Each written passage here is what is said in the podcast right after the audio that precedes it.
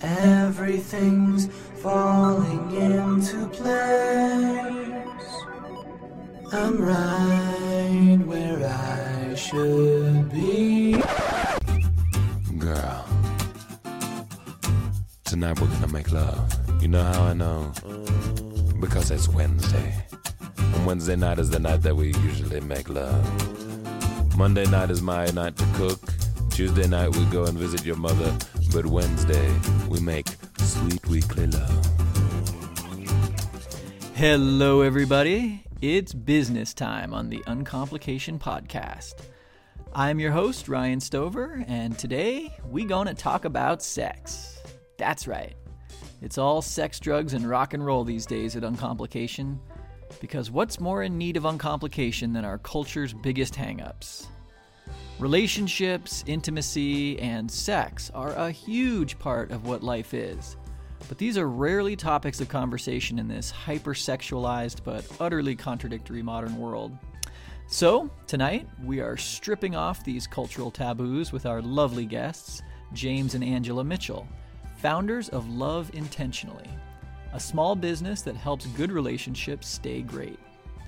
Angela and James are remarkable people who have prioritized a direct, intentional approach to overcoming the bumps and hangups in their own relationship, eventually inspiring them to bring their experience and methods to the many couples they counsel. As an added treat, we round out the foursome with my own life partner, with whom I have had the pleasure of figuring out all the kinks and complexities of growing together through young love, marriage, kids, adulting, and all the changes 18 years brings. So if you are younger, I hope this conversation helps you see the winding and exciting journey ahead. If you are 40 something, I hope this shows you are not alone. And if you are older than us, well, you have the longest experience, and I hope you feel empowered to shed any shame and help the next generation of humans find uncomplication. So listen to this episode with someone you love, because you know what time it is. It's business. It's business time. You know when I'm down to my socks, it's time for business. That's why they call business. I do. So I have to ask the big question first. Um, what celebrity did you have a crush on as a kid? Britney Spears. Britney Spears. Oh, wow. Ew. Was that like a big thing in Texas? She was on all the mean- billboards and- Beyonce was bigger in Texas. Oh man. Uh, I think I would come like on, that like, answer better about your baby, taste in hit me women. one more time. I'm like 99% the certain. Catholic skirt, this whole girl outfit. I had Okay, that poster on my wall. My, I can't believe my mom let me have it, but I did. So for you as a young James, Britney Spears was the uh, sexual idol. Up, yeah, yeah, up there. I'm not sure what that says about me. I'm a little concerned. I've said you dance, you dance so great, honey. Thank you. That is accurate. Mm-hmm. is this a circle? I yeah, I'll circle go prawns. around. Um, Leonardo DiCaprio. Mm. Romeo and Juliet, Titanic. So hot. And JTT. But I don't know if he was a sexual icon because I was like in sixth grade. I just wanted to make out with him. Hmm. Which is kind of my whole story all along. Even Just just want to make out with someone. Ah. so this wasn't a sexual thing at all, but like my first like Tiger Beat crush. well, first person like that I like loved was Pippi Longstocking, just because she was like this cool, like strong, you know, girl or whatever. But it wasn't She like lifted a her crush or anything. boat. Yeah, I just thought she was super it. cool. Um, and but I then I was a New Kids on the Block fan. You mm. know, mm-hmm. I was definitely that generation. Mm-hmm. Mm-hmm. So, So one boy wasn't enough. You needed a band. Yeah. What does that? What does that say about me? See, honey, I kinda found all, encompass the, all the things, all the things in one All of them, package. Yeah. I'm a lucky mm. girl. Mhm, Whole boy band. You got the right, Right stuff, James. Oh, He- nice. Good, I like it. And you sing pretty. You're welcome. You're welcome. That's good too. Good dance moves. Yeah. Mm-hmm. You sing pretty.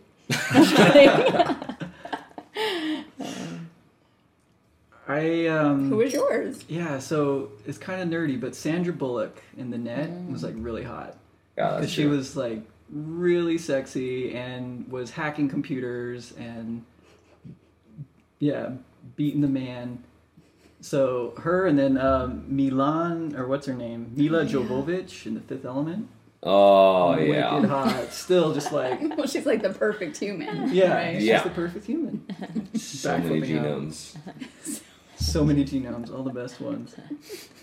But on the same token, I mean, I kind of asked the question because it, it's interesting. I think that our introduction to sex and relationships and things come through media a little bit. Maybe our parents and relationships around us. And I also remember being like really attracted to like the girl lion in The Lion King. You know, mm-hmm. like there's like sexual tension like built mm-hmm. into mm-hmm. like kids' cartoons and stuff. So I don't know. As- JTT was Simba's That's voice. true. So I was automatically that's sexually perfect- drawn to perfect her. Simba. like that Nala. Man, dang it, that Nala. So one of the cool things about like what you guys are trying to do, and it sounds like you started with your own relationship, which was really good, and now you're trying to do that with more people. And I love this theme for the betterment of well relationships. Mm-hmm. So there's a lot that I think we can dig into and talk about about our culture and relationships and like problems, like relationships in crisis. But that idea of you have a good relationship and making it great is kind of what it seems like you guys are about. Yes. So James and I were engaged. This was 11 ish years ago. We've been married almost 10. So, um, get engaged, and I'm a counselor. And so I'm like, you know, I think we should do premarital counseling. We're going to talk about, you know, just the important stuff. Like, I already had a son, so we're going to be, you know, this whole co parenting thing. We wanted to have more kids. We were going to be living together for the first time, and money, and all the things, right? So I was like, we should be really proactive. Let's go to premarital counseling. We'll sort through kind of this and just try to, yeah, we'll be proactive, right? We'll helpfully avoid some of those, you know, early struggles if we've had these conversations. And we went, um, and the counselor basically really focused on how we fought and conflict hmm. and all this stuff. And I think most people that go to couples counseling are hmm. going because they're in crisis. And so hmm. that was almost what she just the model she knew and what she assumed and she had us read Gottman's book which Gottman's are great and they have you know since then come out with more stuff for like successful couples. But back then a lot of it was around like you know what things cause divorce and you know that kind of thing. So what you focus on expands. So James and I started fighting more talking talking about fighting actually made us fight more it was oh, Angela interesting does her homework. I'm a very good student yep So good. so we're reading We- about oh, fighting. why are we fighting about these Right, things? we're talking about fighting, and all of a sudden we start fighting, you know. And so at some point, and we kind of kept trying to give her this message of like, you This know, is this is not here really what we're wanting to focus on. We're actually both pretty decent at conflict. He's a master negotiator in his career. I'm a counselor, right? We're pretty good at this. Like, so anyway, it was at one point when uh, in counseling, she was kind of going after James for something, and I like felt a little defensive of him. and finally, I was like, you know, this just isn't working, and um, I we decided not to go back. um, and then we kind of were just talking, and we're like, you know what? I think we've got this. Like, let's make a list of topics we want to talk about. We went away for a weekend, um, just the two of us, and then we just tackled all the topics and set some goals. And This was Um, before you were married. before we were married, we were engaged. Yep. Um, and you know, decided who was going to clean the toilets, and you know, super important stuff. Do you still clean the toilets? you know, we renegotiate every year we do. in our uh, management of household duties Yes, that's true. section. the great toilet embargo. Right. Yes. it's a negotiation tool for sure. um, he at least cleans one in our bathroom, usually.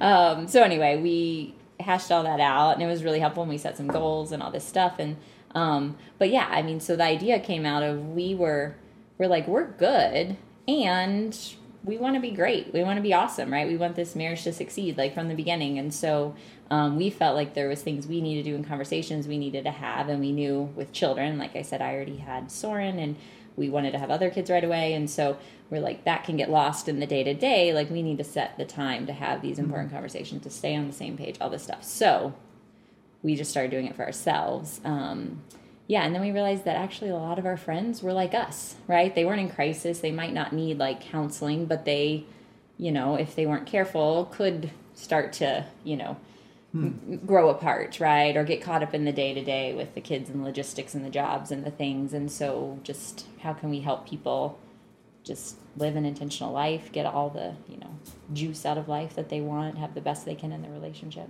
So, and we have been to counseling since then as a married couple, and it's been great and super helpful and help us figure out little glitches here and there, work through some kinks, you know. So, counseling can be really great, but we just realized that um, from that experience that there wasn't a lot for the couples that are like doing pretty well, cruising to along, but wanting, yeah, Yeah. Wanting To to create intentional. strategy for your life, stay intentional about what you're trying to co create together while fostering and, and, and allowing for greater depth and intimacy all in one beautiful weekend. Mm-hmm. It's our it's one of our favorite weekends, if not the. yeah, we, we we love look it. forward to And it. so that's for you guys once a year. hmm once a year. So- we go away on our own, Hmm. and then you know a handful of times a year we. Well, COVID threw a couple little kinks in that this year, a handful, a but, handful, but a few times yeah. a year we are to able to facilitate retreats for other people and kind of guide them through the process. So Thank you. I think I have a, an interesting angle to uh, kind of go back to the beginning so we can catch up with today. Because today you are almost 10 years married. It sounds like you started on a really strong foot and you found these ways to maintain that. I was looking up some uh, statistics because one of the assumptions I have is that our culture as a whole has intimacy problems and challenges with relationships. And I think that the counselor that you talk to is conditioned by seeing that often enough that that's what we get. So I- was kind of shocked to learn that 50% of Americans over the age of 18 are married. In 2017, 50% 18 and older are married. So that starting of these relationships is happening at a really young age, and that's actually down eight points from 1990, where it was even higher. So almost kids getting into these relationships. I assume a lot of that might be um, cultural pressures. Maybe it's waiting to have sex until after you're married. I think that's been a traditional reason why people get married so young. But I'm curious uh, because I think the four of us uniquely have had great relationships with our partners, and I mean we, we started kind of young, so we had to figure out a lot of the stuff. It, it you know it was a, We, a work we in process. That, kind of that statistic. Not quite that young Not and quite. married, but we were we've been together that long. yeah. So I don't know if we want to go like round robin style or, or what, but I- I'm really curious from just our experience. I mean, you're a teacher, you see young kids, and I was kind of intentionally starting with, you know, your young crushes and kind of coming into relationships. We've all had kids now that are kind of of this age. Um, what do we see out there as as parents and as people? What this culture is offering young people that leads to these these problems? Uh, beautiful. Um, one of the things that I've worked really hard at since becoming a parent is the idea of being a sex positive parent. So versus you know kind of what we're not giving them. On the flip side, what I want to give my girls is a healthy conversation around what sex is, um, how it plays into their life, right? How it's healthy, you know, how it can be healthy, so they know what that looks like and how to expect it. I mean, and even stuff, and it's interesting. Like I think about it, and it gives me like a small amount of shudder, but like I want my girls to know about pleasure as a function of what sex is. Mm-hmm. I think that's huge. These types of notions and conversations come coming up way too late in my life, Yeah. and having light bulbs going off in my brain when I'm with my kindergarten daughter at this sex and sexuality education class that we were getting called OWL, Our mm-hmm. Whole Lives. Mm-hmm. Right, so hmm. that was an interesting moment for me where I'm I'm sitting in the sex education class with my daughter. Feeling really uncomfortable. Six, and I'm feeling really uncomfortable. Mm-hmm. I'm like, okay, like I need to take some deep breaths here, and I need to find a new space to come from because I feel this is important. More, than I think the part that was um, you had trouble reading was about like masturbation and stuff. Like Yeah, I was that was just but something. Yeah, I would skip that page. yeah, he would skip the page. I'm like, "Yes, page." But yeah, because he just felt like Really? uncomfortable talking about masturbation Just with 'cause his like six year old, you know, yeah. like because he didn't grow up talking about it, Wasn't- right? Yeah. Just couldn't get there. I don't know. Those are like the experience of like shame from my childhood that like I hung on to hmm. for a lot. Like having to talk to my mom about this. He grew up things, in like very religious Texas too. and it was Like- not ever comfortable or like it wasn't And then the abstinence only education was just like furthering this notion that talking about sex or sexual parts or like any of that was just mm-hmm. like, well, we don't do any of that yeah, stuff, that's where I came from. especially with your parents. Like, mm-hmm.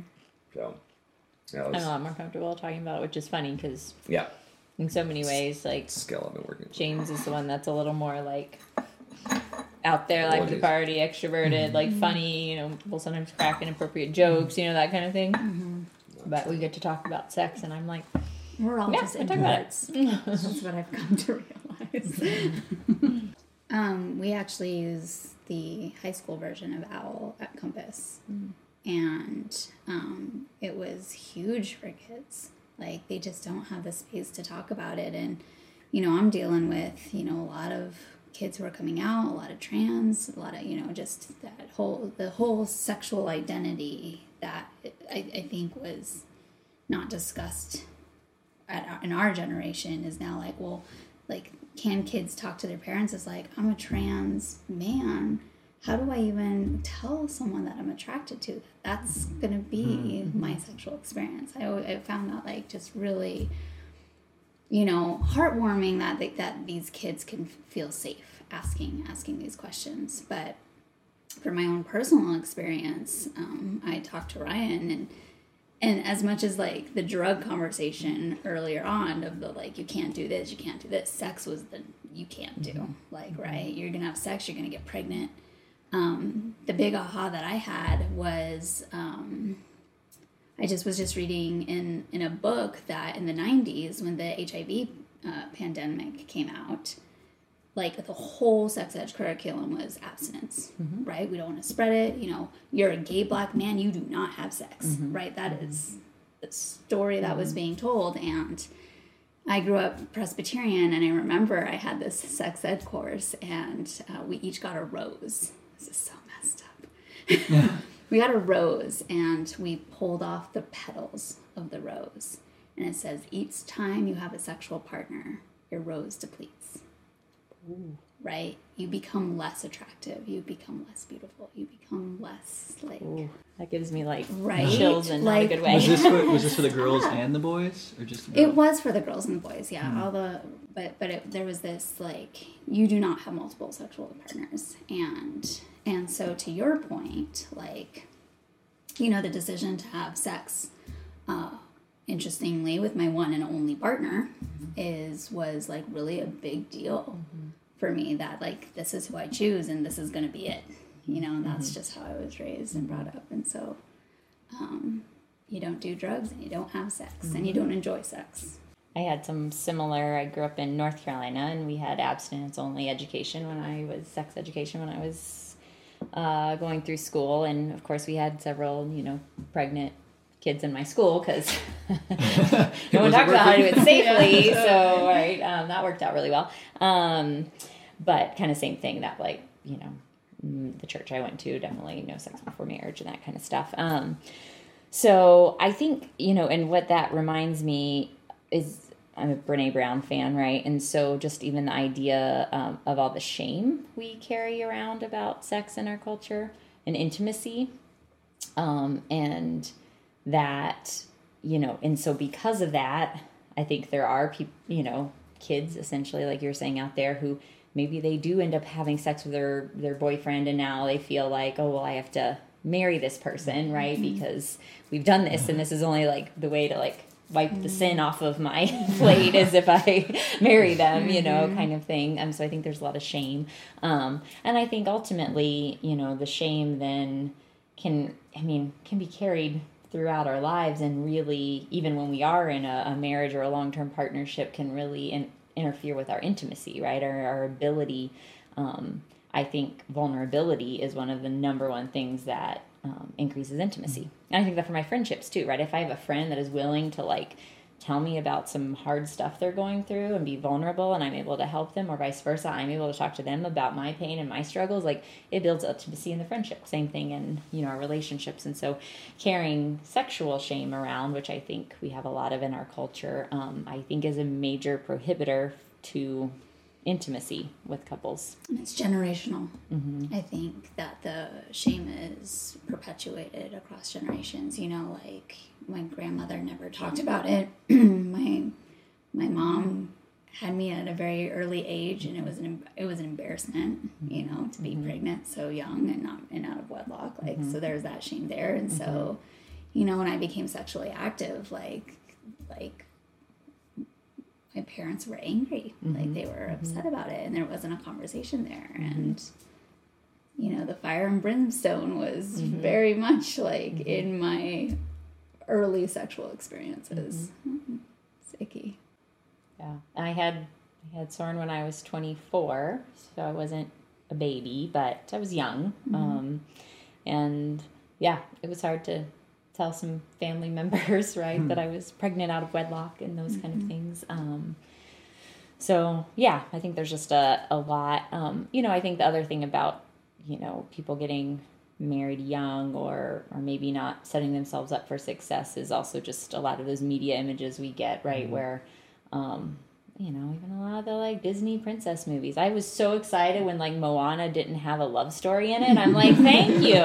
Can we put something else in a children's movie besides a love story? Like they're like five. They don't Yeah. like they have other things they're interested in too you know? I've been thinking about this a lot too, and one of my I was you know just you know thinking about uh, feminist theory, and I loved Rescue Rangers. Do you guys mm-hmm. remember mm-hmm. Gadget? Mm-hmm.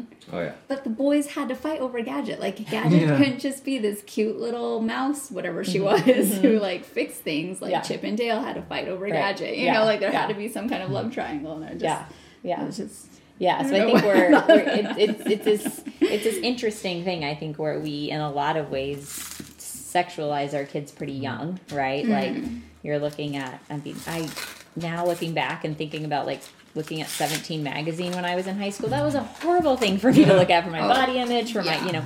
But so these messages are you know whether it's through you know movies or TV or magazines or you know music, right? And a lot of our kids get kind of this I have to be sexually attractive and all these messages mm. super early, but then sex is bad and we're not really going to talk to you about how to do it safely. And so it's this huge like mm-hmm. tension and I think just sets up a really unhealthy thing. That was a thing that struck me when I was trying to think back to my own experience because I'm sure for young males it's a little bit different than young females in certain ways, but it's strange to me how the culture broadcasts sex mm-hmm. with this like hyper intense beam. I mean, the halftime show at the Super Bowl mm-hmm. or yeah, Disney princesses, all of these things are just so overtly sexual.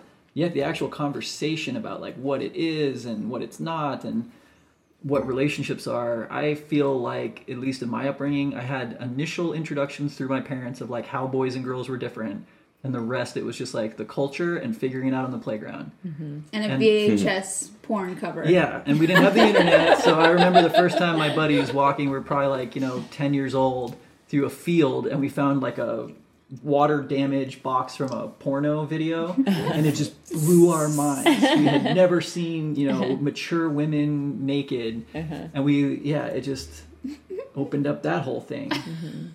But i think the interesting thing is girls have a natural understanding early like they mature quicker than boys i feel like. And so there's a, a there's a tendency to want a relationship or to engage in that kind of playing house type of role playing whereas i feel like as a young male i was so c- clueless and then when i was like getting old enough to have relationships i was so awkward or nervous because i wasn't sure what to do i'd seen a bunch of boobs on tv and like yeah, it was just sort of scrambled eggs figuring it out. And as a as a guy, like the dudes who got with lots of girls and whatever were popular, mm-hmm. and The girls that got with lots of guys were sluts. were sluts. Yeah. And the girls that didn't get with lots of guys Were were prudes. prudes. Yeah. Yeah. And Can't win. friend zone. She's just a friend zoner. Yeah, it's really. It's, Yeah. it's a lot, I think it's a lot tougher for women in in some ways, at least, trying to gain, you know, people's understanding and respect for what their desires are over their own body. Do you think it's different today, or do you think it's the same as when we were kids? I think um I think our kids I am impressed constantly with our kids and their ability to understand um, gender fluidity better than we did and sexuality better than we did in the spectrum that exists. Um, I actually had a a student I was talking to not too long ago that's trans, and he said, um, you know, he's kind of not wanting people to know, but also like sometimes I want to tell people or wish they knew, you know, we were kind of talking about it. And he said, honestly, I think the kids would be okay with it. It's the adults I'm worried about. Totally. I And I see that, right? I mm-hmm. think he's right. Like, I think his classmates would probably be like, yeah, you mm-hmm. know, cool, fine. Like, you know, they've just grown up, not all of them maybe, but like they've grown up in an age that is a little more understanding and acceptable in that. But there are still a lot of adults that don't understand. And so I mm-hmm. think there are some ways in which, yes, we are getting better at understanding sexuality and our kids are getting better at understanding it. Um, and then I think a lot of it's still those secret messages mm-hmm. almost that we've internalized, right? That were handed down to us. And then not that we even necessarily want to hand it down to our mm-hmm. children, but you know, James comment earlier was like a perfect example. He's feeling really uncomfortable in this class. Mm-hmm. Well, kids pick up on that energy too, right? So like I always try and I've had times when Soren's asked me a few questions and I'm like, all right, play it cool. Play it cool, Angela. like act like this is a totally normal conversation for you mm-hmm. because I want him, if I feel comfortable talking about it, he'll feel more comfortable talking about it. But we carry that with us and then we can pass that on inadvertently, I think, to our kids. So I think it's getting better, but we still got still got a ways to go. feels like this whole year has been like, how much do you need to relearn? Such a- Rewind. like we did that wrong. We need a redo. Yeah. Like it's like this re-education of Yeah. so much.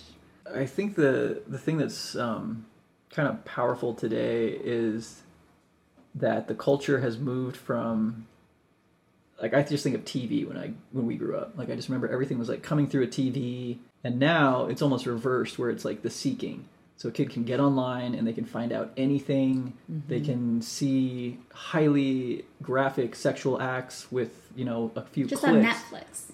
Yeah, just Yeah. on Netflix, and it's you know more and It's more. on Outlander. Yeah. Bridgerton. Right. right. So it's almost like, and I forget who said it earlier, and kind of what you're talking about right now, like relearning. It's almost like our kids are going to know more than we do now, quicker than we ever mm-hmm. have, and the next wave of humans on the planet are they have a lot more openness but i also don't know if it's being integrated in a way that doesn't just create more problems. Case in point like um, i was just going down a rabbit hole about communities of men and women on the internet that like abstain from masturbating because that has become such a problem for young people that it skews them so early that then when they're actually with a physical partner they like don't have I think that's more if you're masturbating to pornography or if you're utilizing something so like some visuals. extreme mm-hmm. pornography and that's the only way you can get to climax or get excited right? As opposed to really being present with your body and really being present with the situation and sinking into that. So perfect point. I think that's almost where, as parents, it is kind of our obligation to lead them past that portion of it to the the deeper like connectedness and relationships and what's possible on the other side of just these crazy, over dramatized sexual things. the the sex part really for us we look at teaching our children to be a whole person by themselves. Right? and that's what angela and i work on quite a bit. And in our in our uh, retreat we have a section for self-care. How are you being your best self? Because i desire angela to show up for me at her best which she can only do when she's at her best and vice versa. So for our children teaching them about sex and sexuality as it relates to their health and to their existence and really connection to source in some ways um, is our version of having them be whole. So when they meet somebody else it's not two halves making one hmm. right so if i have half a pie and half a pie I only get one pie. But if I'm a pie and Angela's a pie, now we got two pies. My nerdy math brain That's- talks about uh, yeah, he uses one- a pie analogy. I use a fraction analogy because I'm a nerd, and I'm like, well, if you multiply a half by a half, you only get a fourth. It's less than you started hmm. with, you know. And I hmm. feel like that's what happens when couples come together that aren't whole. It's like multiplying fractions. It's even less than you started with, right? Um, so, but he likes pie, so I love pie. I'm with you. his fraction crowd. I'm with you. Thanks, Ryan. We Thanks. got, Yeah. some, we got some chocolate. We got some cheese. So, so one of the one of the um, like relationship uh, counseling moments that has always stuck with me was the thing that Joseph Campbell said because it, it is really interesting to me that relationships in past cultures where it was arranged or you didn't really have a say, those tended to work.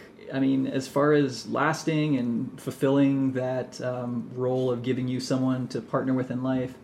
And anyway, in that kind of thinking, uh, he made the point that a relationship is really like a, th- a third entity. That there's you and the partner, and the relationship is something that you both are putting yourself into. And that made sense to me, especially when like my sister was going through a divorce, and they were very much, to your point, like two halves, and like how do they fit together? And it wasn't going together whole.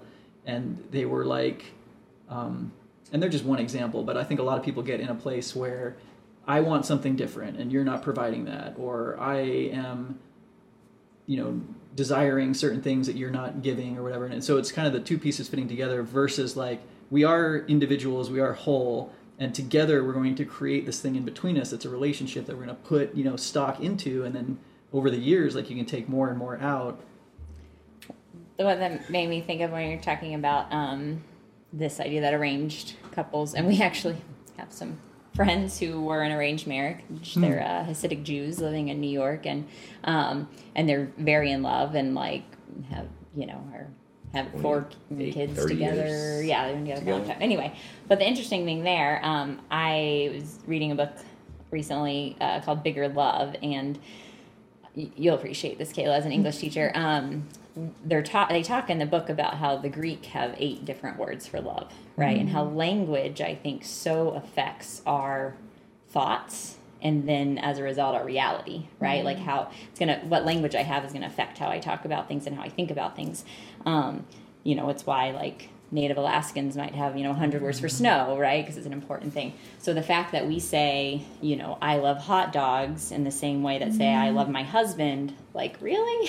Which is also the same way i love my child which is also the same way i love my friend and that i love my dad. Like these are different loves, right? Um, but we call it all the same. And so I think what um, happens, and they address in the book as part of it, is that you know this eros love, which is the the passion, the falling in love, right? The what you have mm-hmm. when you're mm-hmm. first together and you're engaged and all those things. That that only lasts so long, right? And then mm-hmm. that fades. But if you're expecting that to be what you need for your marriage and your relationship, you're setting yourself up for failure essentially. And the arranged couples, you know, I would imagine don't often have that eros, right? Like they might, and so, or they're not at least expecting that to be, and they, um, can go straight to the to the like this is a right this is a long-term commitment and you know um, really that like in our marriage what i want is i want all eight types right in some version right? There's going to be times where you know uh, it is going to be that eros and there's going to be some more passion and fire and things. You know there's going to be times when one of us is sick or tired or injured and the other one has to take more of a caretaking parental almost kind of loving way you know?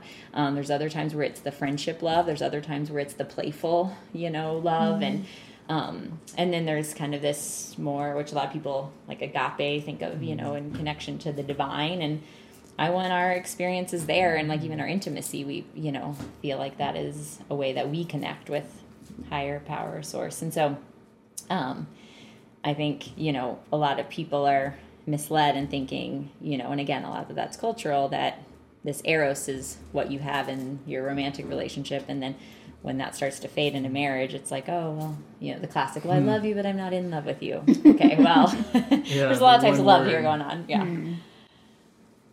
What a difference it would make if we did have more flavors to talk about. more vocabulary around it just so we could wrap our brains around it differently. I. I have a friend who um, was uh, in kind of like an open relationship, and that worked for them. And I remember having a conversation with him about it, and he was bringing up something similar to that. It's like a human and a human's experience is so big. How could we ever expect one person to fill all of those roles?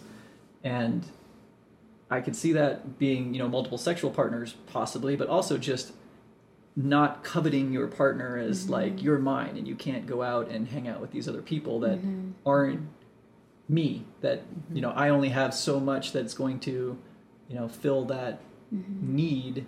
And then there's all of these other I mean we can call it love but it really is like what completes your experience as a human and feeling that reciprocal joy I thought it was interesting Yeah, and I think we do that with our friendships, right? Like we have our friends that go camping with us, and we have our friends that are more of like our concert friends. Like Kayla's one of my friends that likes to dance with me, you know? Like so we have friendships that fill those different roles or interests or desires. Um, and yeah, expecting your partner, you know, to fill all the buckets for you is not realistic, right? And there's some buckets we reserve for just us, right? Um, but uh, Which buckets are those? or- yeah. that bucket is off right, limits. right. But yeah, but yeah, I have my I have my book club to read and discuss books with me, you know, and I have my whatever that kind of thing. And James has friends that like to go climbing, and that's not really my thing. So you know,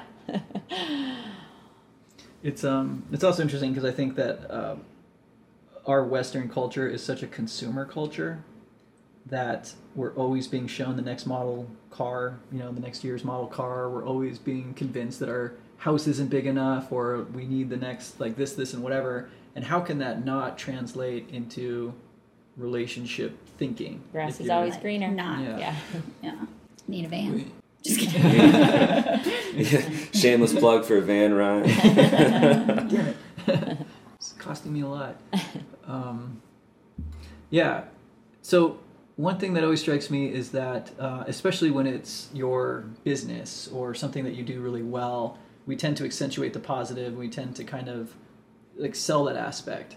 I'm curious, and we can answer this question too, but over the years, like, are there things that you guys have really struggled with?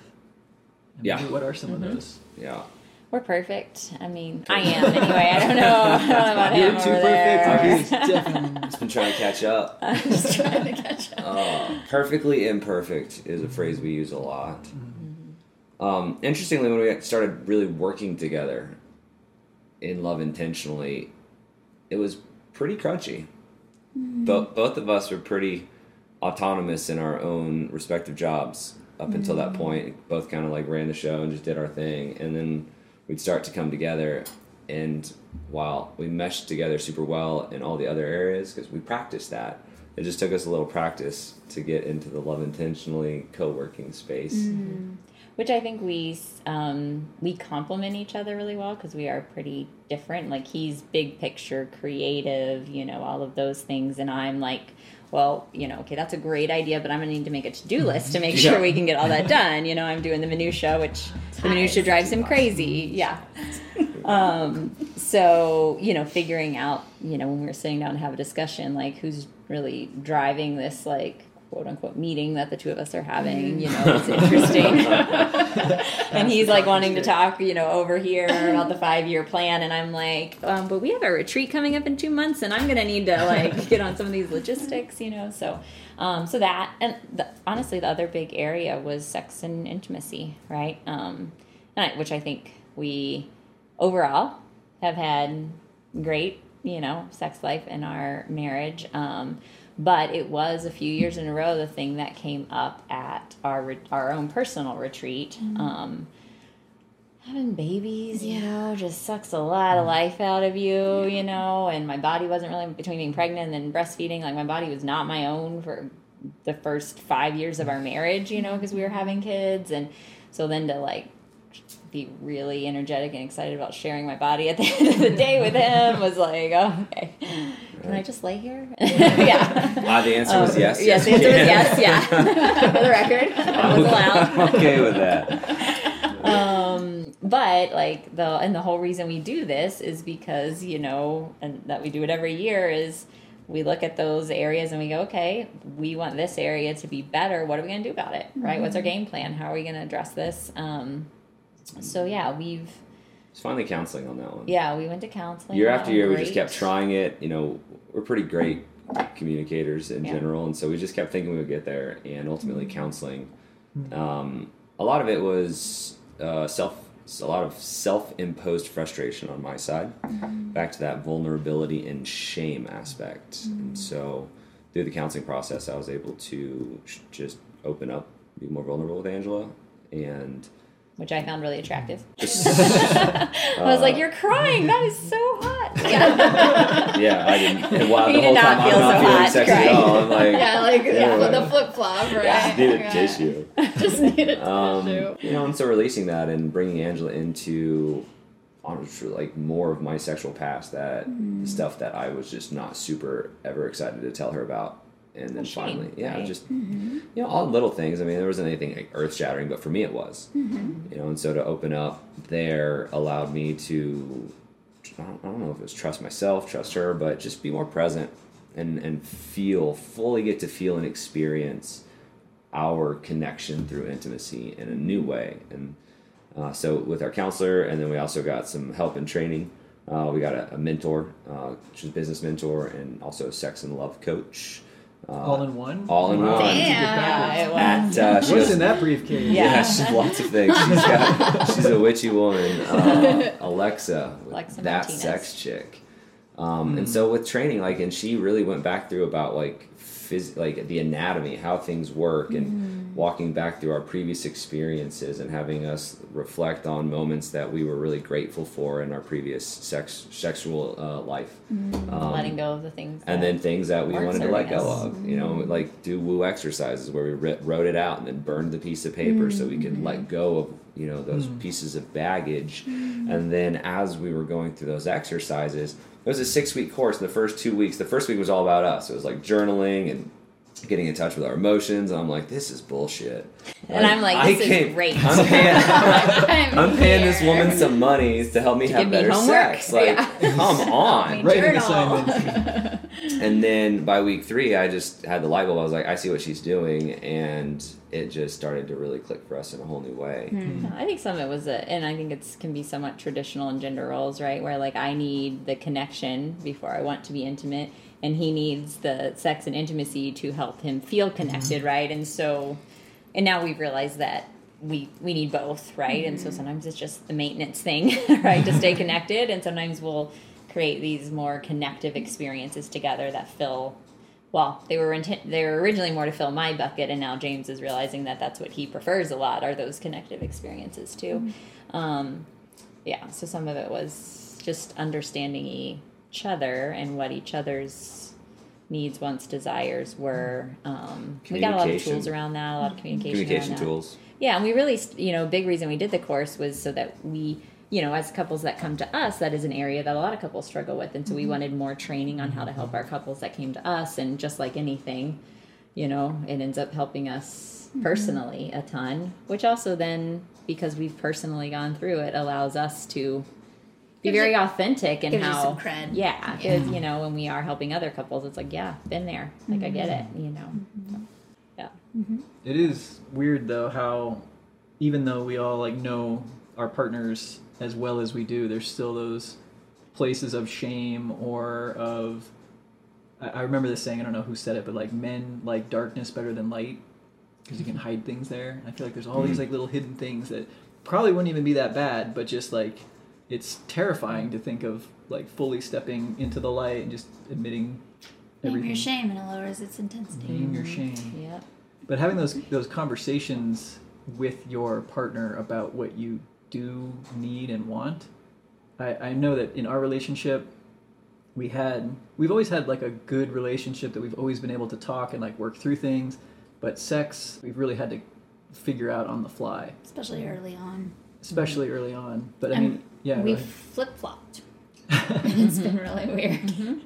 Because, you know, women being sexually crime. charged yeah. at mm-hmm. 19 and I mm-hmm. was like I can't go there like I have so much in my head and you know and yeah. But but the nice thing is like with this flip-flop like my sexual energy being like at its peak right now like there's that oh do you remember Yeah. like there's finally like Some understanding. oh and you get it yeah. yeah exactly That- Yeah. there's been Yeah. we've been there for that long that it's Yeah. like oh i see it's, Yeah. it wasn't me it was all this stuff that was going inside your head and Yeah. Yeah. And I'm So like, that's oh, helpful. come on, here we are. Where were you like this when I was 24? Oh, I had no job and like Had all the time in the world. had an erection yeah. for seven days straight. The universe got jokes. the universe does Yeah. got jokes Yeah. Uh-huh. That's why I married someone younger. Not just kidding. That was why. that was a true reason. There you go. Yeah. So on that little topic, it is is also interesting to me, and one of the things I wrote down here is that it, sex and relationship discussion is very different for men and women. I think. Like I know when you girls go out and talk, Kay will come back and just like, yeah, we talked about like all this stuff, and it's like, well, shit, we go up to the cabin and James tries to crush me with rocks. That's save you. Trying to Me save you. man. me man yes me not Like, die that's right. It's like nowhere on the spectrum. So even like Not dying. not die. Didn't die point. But it, it is kind of interesting because I feel like you, and I don't want to gender, you know, gender type too strongly, but I feel like women have more of a support network with each other where they can kind of work through what they're doing. But I don't feel like guys really have that. There's very few guys that I have openly talked about. Which about. is really weird because we thought that's all the locker room was. Well, it is But it all is, they but talk it's- about, but it's not about intimacy. It's not about connection. It's not about like how you are with your partner. It's about like what I'd love to do with that Yeah, Britney sure, Spears sure, poster. Hypothetically, Hypothetically. if one were to have So that. like lacks the connection. Well, I think, I mean, I do think there's a big, um, you know, it is gender roles that we learn, right? And that women, we are taught to talk about our feelings and our emotions. And, you know, you guys are allowed to express one, which is anger, you know, um, and not necessarily with each other, right? Um, so there's a lot of conditioning around that. Thankfully, we've found um, some really great close friends that are, you know, men that James can have those more um, Connective. deep and meaningful. Now Yeah. he's jealous. Look at that. And that'll even be It's like affectionate circle. with each other, you know, like like how we are, you know, how we hug each other when someone's crying. Like these guys will do that for each other. Where I'm like, yes, you know, um, and support each other and being better husbands and fathers and that kind of stuff. So what, what would you need for your male group to to maybe go there? I mean, I think that every once in a while it'll be kind of a breakthrough kind of moment, but it's very fleeting. And actually, when I was talking to Mike the other day, who's like 10 mm. years older, mm-hmm. and he just turned 51, and I was kind of making my gripe about turning 40 next year. Mm-hmm. He's like, Oh, yeah, I remember 40. Like, that was so rough. He's like, I feel like on the day I turned 40, like, my testosterone just like disappeared. yeah, And he was kind of telling me as like a 10 year older male, like some of the things. So he was just kind of imparting this wisdom from like someone who's 10 years mm-hmm. older. And I was just like, yeah, why, where, where's the manual for all this? Where's the like sex ed class that tells you, yeah, when you get to around 40 and you're working 50 hour weeks and you're all burned out and then your partner is like all raring to go and having her sexual awakening that like you might not be what you once were and that's going to be rough. like, fuck, where was that? yeah. Yeah. I didn't get that manual. Didn't get that Didn't get that manual. Maybe we could write that. There you go. Yeah. I think too some of that is, you know, at least in our, our couple dumb is um, talking about it, right? Communicating as much as we can, um, and then for the person listening, the um, which is a skill I'm learning to not take it personally, right? Like. Um, because that's hard. And then also the, um, which is, you know, I think something our counselor really helped with is like realizing which things are really about us and which are about some of those past, you know, triggers, baggage, whatever that I'm carrying along. And then, you know, um, you know, I know for a lot of women and something for me too has been this like feeling sometimes of not enough, right? There's all these I put a lot of pressure on myself. I'm a perfectionist, right? So like to do all the things and do them all well, and um, and so if there's anything that sounds like you know he might just be ex- stating a want or desire, mm-hmm. but I hear it as criticism, and I'm mm-hmm. he's wanting more, and and James has been really helpful in this language. He's like, just because I want more doesn't mean what I have isn't mm. enough. And again, he used the pie example. Thank you. He's like, I can have a piece of pie and want a second piece. doesn't mean the first piece wasn't enough. I like pumpkin pie and pecan pie. Right. So just because I want more doesn't mean like With this isn't cream. enough, you know. But mm-hmm. in my mind, it's you know, and it was past stuff that I was carrying about not being enough, you know, and then he would hit that trigger, not even meaning to, right? And it mm-hmm. was really a lot more my stuff that I had to work on to mm-hmm. To let him be able to say that and not be triggered. What does that It's mean? universal. It's just, it's just funny. that What's- What's things are- personal is universal. Yeah. I'm curious um, about like what, what kind of stock you take in uh, compatibility like markers. You know, you know, we're both Leos, and I always found that like weird. I don't know, like, it's like Man, I'm oh, with three Leos. I tend to attract Leos for the record, so this does not You're surprise me. I'm a always in a pride. room with Oh yeah, Leos. you're a Leo too. Uh-huh. Leo. That's because we're lions. Yeah, look at this Yeah, like a little bit, right? Oh, Yeah, it's really, really Yeah. sexy. Or girl. even like you know enneagram numbers and like you know just like is there any Attachment styles. There are so many data is there points anything out that there. like people bring in, So into we that use- like so- those pre? So here's my take. This is my counselory take on those, and I've taken a lot of. I mean, I felt like that was most of my grad school. I had so a class where I just took a bunch of tests, right, on my personality test, my Myers Briggs, Yeah, and yeah. my True Colors, and you know whatever. So there's so many. We do use some in our, you know, with our people on love languages. There's one that's the erotic blueprint, which is kind of like the love languages, but for your sex and intimacy Mm-hmm. Oh, life. And there's interesting. five of those as well. Um, what I find with those is I I think it doesn't matter so much if you're different in those or if you're lined up in those. Um, I think there's a lot of value in understanding them because those can give you the language again going back to that language thing to then understand your partner and who they are and why they're doing that thing and you know um, that then if i understand it i can be more honoring of that mm-hmm. trait or that difference right? And so mm-hmm. instead of thinking he's wrong because he's not doing things like i do mm-hmm. those indicators can give me the language to wrap around like oh well you know his his love language is you know touch is affection right? So i need to you know make sure i'm rubbing on his shoulder or back every now and then patting his leg you know that kind of stuff um because that's his love language and i can understand and then try to meet that need and vice What's versa yours? with mine words of affirmation Me too. yeah Which is great. I thought it was acts of service for the longest time.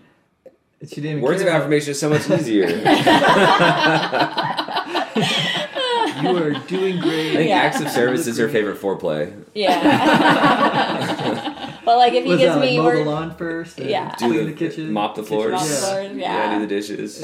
And what he's found is if he gives me words of Make the affirmation, then I want to pet him more. you know, like Yeah, yeah, that's yeah, physical right? touch. Create Totally. this positive cycle. Yeah, Um, He just wants to hang out. That's his love language. quality time. quality time. Yeah, Quality Yeah. time. Adventure.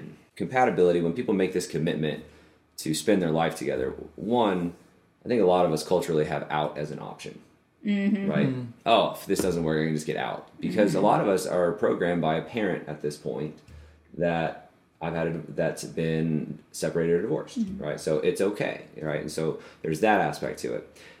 But for me in terms of compatibility what i really look at is are you wanting to grow together?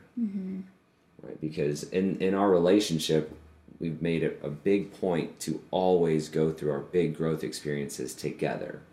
Only one time I got outside of that, which was when this became like a non-negotiable. Uh, but I went to a Tony Robbins event, walked on fire, came back transformed, and was just on like fire, literally and figuratively. fire. And Angela's like asleep when I get home, and I like wake her up, and that conversation went so terrible. and the next Well, I was asleep for the record. That was part of the problem. I was so excited to be like, this is our new life, you know? I'm like, Walking are on fire. talking She about? was- This is, yes, this is, yes, this is happening now. Like the the struggle, you know, he's getting to have all these experiences and like, you know, he watched he watched this documentary and he's like, we're not zipping up our children's coats anymore. I'm like, what the fuck? That's a good one. yeah, what, Tell me about that later What are you? What? And you know, he's watching this documentary. He's just Snowflakes. in it. But if like I watched it with him, but Yeah. instead it's just very like like Yeah. let me hit you with another thing. Like, I'm going to do this crazy pod and like Yeah. come back like glowing and be like, oh my God, like The theta pod. the theta That's how pod. Oh yeah, I've heard of that. Anyways, so you know, and, and this has been something that we've really had to work through is that um, I always felt left out of all of his experiences, and he's like, "But you can have them too." But then I was like, "But wait, but it." This was a big aha. Is when I was like, "Your experiences doesn't mean that I didn't have any." Mm-hmm. You know, and so just because you're like better at communicating them, or that they're like more mind mm-hmm. altering or whatever, like that doesn't discredit the story that I mm-hmm. have too. And so that was a big, um, that was a big moment. That was a big boohoo moment. Mm. Yeah. It's like don't don't make your story bigger than Yeah. the other person's story. And it is interesting because we've kind of traded off and on, like who's been working and who's not. And we've had a long stretch of both of us working, mm-hmm. but like you took some time off when Hadley was born, and now it's only been like a month or so. But I am back into this like I'm gonna go do a theta pod today. I'm gonna go on this crazy hike, and I'm watching this documentary I got about. Hadley. yeah, yeah. But- timing. but, Nice but, timing. but I know that there are also couples where they were having different experiences, or one of them really wanted to go climb a mountain, and the other one had no interest. I, I still have this feeling that you don't always have to go on the, the same journeys together. But when you can do those things together, I think that makes them even more powerful because we have a common language, a common experience. Mm-hmm. And honestly, I would trade all the ones I, I have done without you for the like few that we've done mm-hmm. together. Mm-hmm. And I think it's that and thing, right? It's the like James and I do things separately sometimes, right? Um, it's not that we're constantly together and do everything Well, together. Co- Um, COVID a little bit. well, we've kind of been constantly together for the last year, but um, we still like each other, so that's good. Um, but that we are intentionally uh, seeking out experiences where we are growing together, also, right? And so, um, and if the other one is interested in something, you know, um, we talk about it, like, or if one of us, you know, read a really good book, I, you know, the other day I was like, yeah, you might want to go back and listen to chapter five. you know, that was like the really good chapter, just so you could, you know, refresh what I'm talking about. So, um, you know, just trying to share those experiences and then very intentionally seeking ones out together, especially if we, you kind of know it's going to be a big experience, potentially mind altering or life changing, you know, that we want to make sure we're staying on the same page and neither person feels left behind, so to speak. Like liking a toad. yeah, Yeah, just like that. just like that. Uh, we call them the, the you, me, we's, Mm-hmm. right? Here's some things that I'm looking for for my personal or professional development this year. Mm-hmm. What are you seeking out for your personal and professional development? Where do we overlap? I like that. and that and then from there we we can't do everything there's zero possible way that we could accomplish absolutely everything and every idea we come up with on this mm-hmm. retreat. So we're really just focused on our top two or three from each area. And really our top mm-hmm. one from each area first and then as that becomes normal we move on to the next thing. Uh, and with with the yumi we goals we get one of each right, effectively. And even just but talking about them helps us then be each other's support, cheerleader, accountability mm-hmm. on it, you know, even the ones that are separate, right? So he's wanting to make sure he's getting up and meditating every morning, I'm help kicking him out of bed when the alarm clock goes off so he can do that, you know, um, those kind of things. So I, I was interested in this. Um, in 1960, the divorce rate was 9.2%. Um, then it was pretty steadily around 20%, like 1980, 1990, 2000, 2010. And then in, I think in 2018 and 19, and even in 2020 with the, with the pandemic, it's down to a 50 year low of around 15%, which is a 5% drop, which statistically that's a lot of people every year. And so I do wonder if there are kind of paradigm shifts happening. a drop in divorce rate mm-hmm. Lowest glad in you did the years. research that would that would not not have been my guess Yeah, and I was looking it up because I wanted to bring to this table like, yeah, divorce rate's like 30%. and it was actually like, whoa, it's Yeah. trending down the last three years. Interesting to see the happiness index Mm-hmm. of marriage in those same decades. Yeah. Oh, yeah, I know Time Magazine did a whole issue on marriage Hmm. about a year ago, and um, one of the things in there they were talking about was the um, they they did say that in most age brackets, divorce was either stable or maybe declining a little bit. The one air or one age group where it was increasing was empty nesters.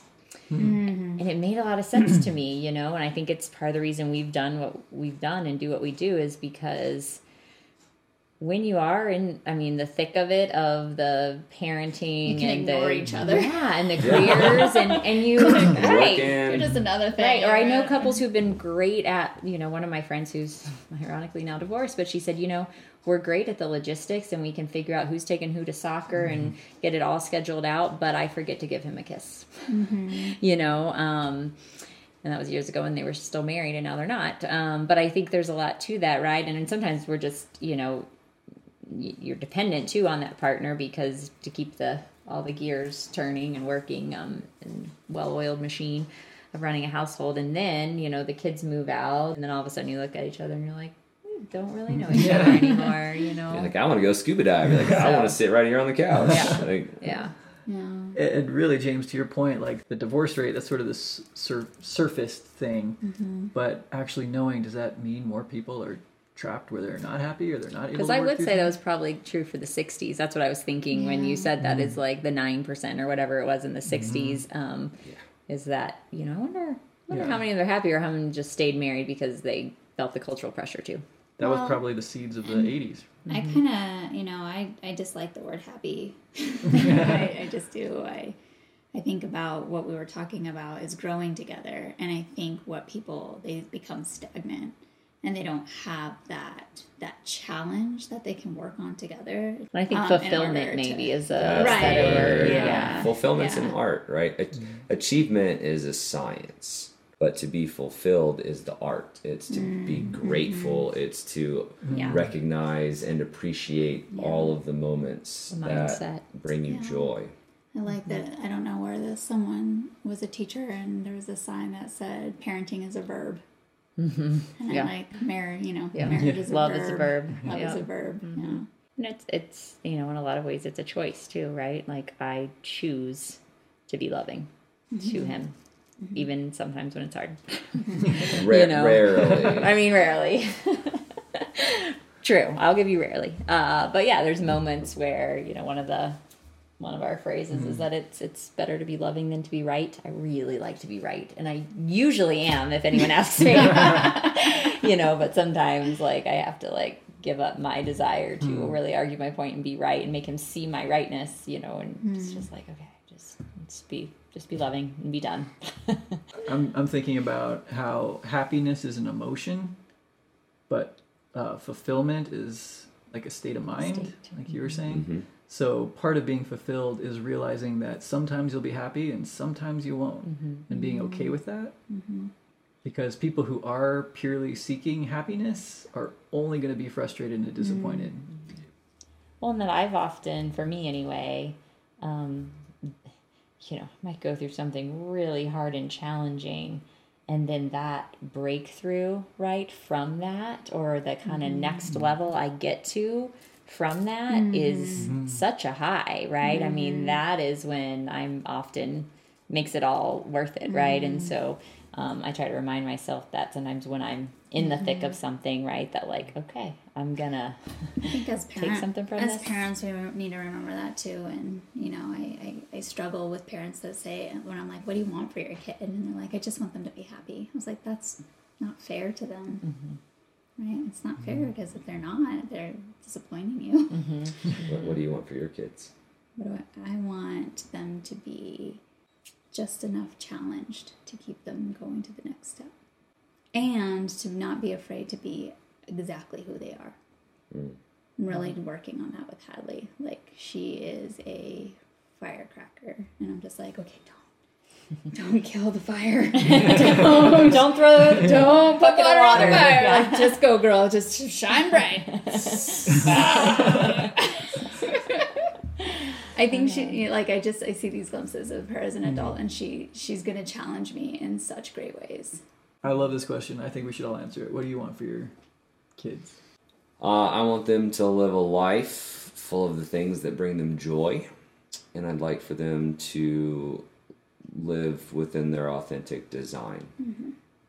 Like really, just flow the way that they're intended James to said flow. it better. Yeah, I think the water on the firecracker. I, I got it. I know the firecracker.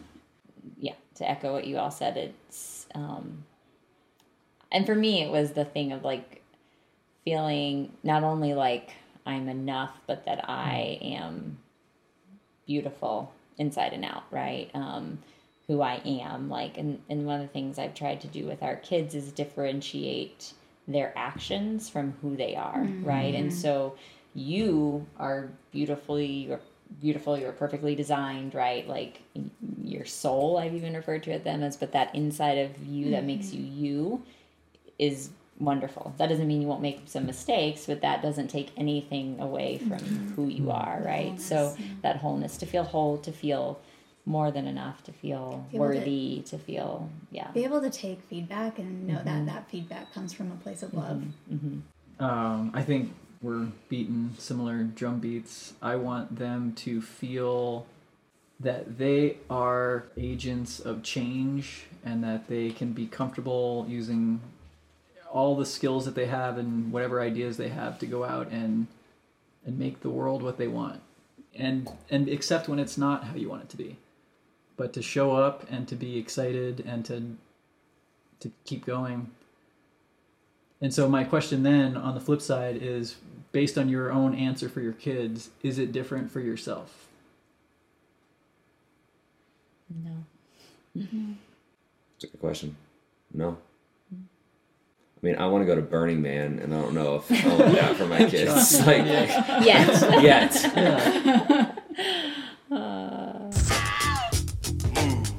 Forward.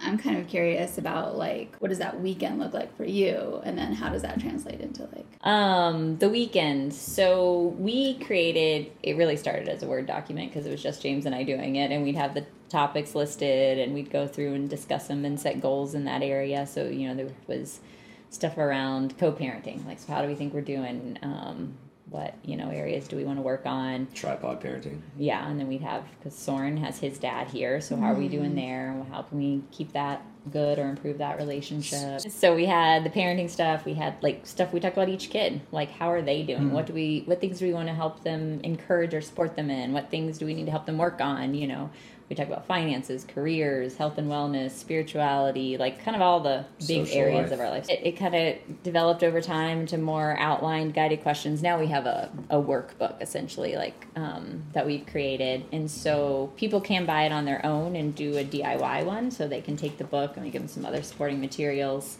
and then they can go off just the two of them and do the weekend on their own. Um, some people prefer to do the facilitated one. We'll have five couples. Um, you know, we might start with two topics and say, okay, we're going to talk about, um, you know, family time and parenting or whatever. Um, go off and talk about your topics since they all break off into their couples, talk about their topics, and then we come back for a debrief. You know, what ahas did you have? What obstacles did you come up with? You know, that kind of stuff. And the cool part of those is that the couples get to share and learn from each other. And so there's been a lot of like power and magic in those spaces, mm. you know? I mean, sometimes there's, you know, people who have kids that are teenagers and then someone who has young kids and they're struggling with something and that older couple can say, "Oh, well when our kids were toddlers, here was something we tried that really helped." Or the mastermind idea when Yeah. we get everybody together in that container, just really great ideas, flow a lot of creativity, and also people are very willing to receive these ideas mm. um, in that space. It's, mm-hmm. it's a really neat, neat place. It's good stuff. So you guys created this thing. Have you ever had moments in it where you're just like surprised by what you're created, or like you've created a moment for someone that? Cool. yeah. Those that's the best part. Yeah. one of our biggest fans, biggest cheerleaders, and she's very vocal about on social media, which we appreciate. um, but you know, they've been to a couple of retreats now, and the first one, um, she said was the best thing that they had ever done for their marriage, and they'd been together ten years or so. And so to hear that um, was really heartwarming to see how much it had affected them, and then them coming back the next year and. Uh, she was also the one who called our book the magic book because she was like you just write stuff down in it and then like it happens you know but like just by that like setting a goal and setting an intention and talking about it with your partner and then like you're actually able to achieve them And have they Um, just never done anything like that, or what? What did they actually do in the retreat that led to that kind of a? Change? I think for them, I mean, you can chime in too if you have a different perception, but I think for them it was just creating a safe container to talk about some of these things, right? Like, um, and then get With on the same page around their goals Mhm. with some facilitation. They were both, as entrepreneurs themselves, they um, had done a lot of this in their businesses, and so they were like, you know, kind of same as us, like, why aren't we doing this for the rest of our life, right? Like, we do strategic planning in our business, like. My the rest of my life is just as much, if not more, important than my business. You know, um, so just helping them kind of get on the same page and reach the same goals. impactful thing I remember him saying was, we just had the same after we did a breakout session. They went and had a conversation on a certain topic, and they came back and said that uh, he said they had the exact same conversation in their kitchen about two or three weeks earlier, and it ended in screaming and blowing up and fighting. Hmm. And they had the same conversation that day. It was day two, and it went very smooth and respectful. It wasn't without you know a bit of a confrontation or some of that mm, energy, Tension, yeah. some tension, mm-hmm. but they were able to work and move through it together. Hmm. And if if anything, I think that moment of their realization of how great they can come together and work as a team, hmm. that seemed to be one of the moments that clicked the most. Oh, we uh, one of our part of our mission is to plant seeds of expansive love. So our idea is that um, you know if and it starts with us, right? It's that classic like be the change, right? You want to see. Um, so like we really work on ourselves so that we can show up as our best for our partnership, and then from there we try to help other couples get those seeds going and having their you know um, deep and meaningful relationships and their partnerships and then hope that that continues to spread right? And as it like goes out it just multiplies exponentially. Um, so that's the vision. Um, i think and i think i mean honestly i mean i'm a little mushy but i think love has that power right? I um, i think it's the main reason we're here in life is to love, right? And to, I mean, if I had to give away everything in my life and only keep one thing, I would keep love, you know? Um, and so, and I think other people want that and desire that too. And so if we can just help foster that and foster it in a healthy way, I do think it, you know, and even like if these couples are able to go home and be healthier and happier and more solid, like that's going to percolate down to their children, right? And then mm-hmm. those kids are going to school and being happier and interacting with their peers mm-hmm. potentially differently. I mean, it just has this ripple effect, is mm-hmm. how I view it. So, We have a captive audience too. You know, people at the core, people make decisions around either solving a pain point or creating more pleasure. Right? And when it comes to relationships, we get to help solve pain points while creating more pleasure. we're trying to do both. and it's an expansive aspect. So, as there's a lot of big shifts going on in our world right now, mm-hmm. um, and so watching this desire for connection more than ever, you know, watching people's pain more than ever, and having uh, you know, one option, one opportunity for the people that resonate with it to mm-hmm. create more love in their in themselves, in their relationship, in their family, mm-hmm. and and everybody around them.